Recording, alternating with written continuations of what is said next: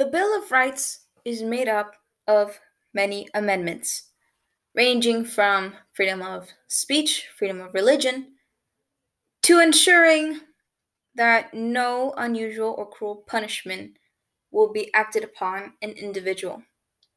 Yet, besides the variety of amendments, I believe that the most important one out of the Bill of Rights is the Ninth Amendment. The Ninth Amendment was added to the Constitution, added to the Bill of Rights, on December 1st of 1791. It states that just because a right is not listed in the Bill of Rights or Constitution, it does not mean an individual doesn't have those rights.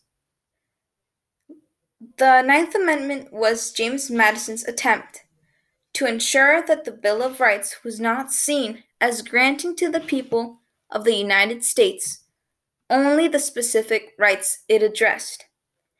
In recent years, some have interpreted it as affirming the existence of such unenumerated rights outside those expressly protected by the Bill of Rights.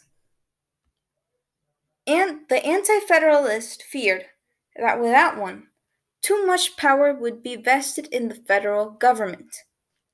The Federalist, who believed that the Constitution had created a limited central government, countered that an enumeration of protected rights would be a possible detriment to individual liberties and render other liberties presumably unworthy of constitutional protection whose purpose was to assert the principle that the enumerated rights are not final and that the listing of certain rights does not deny the existence of other rights.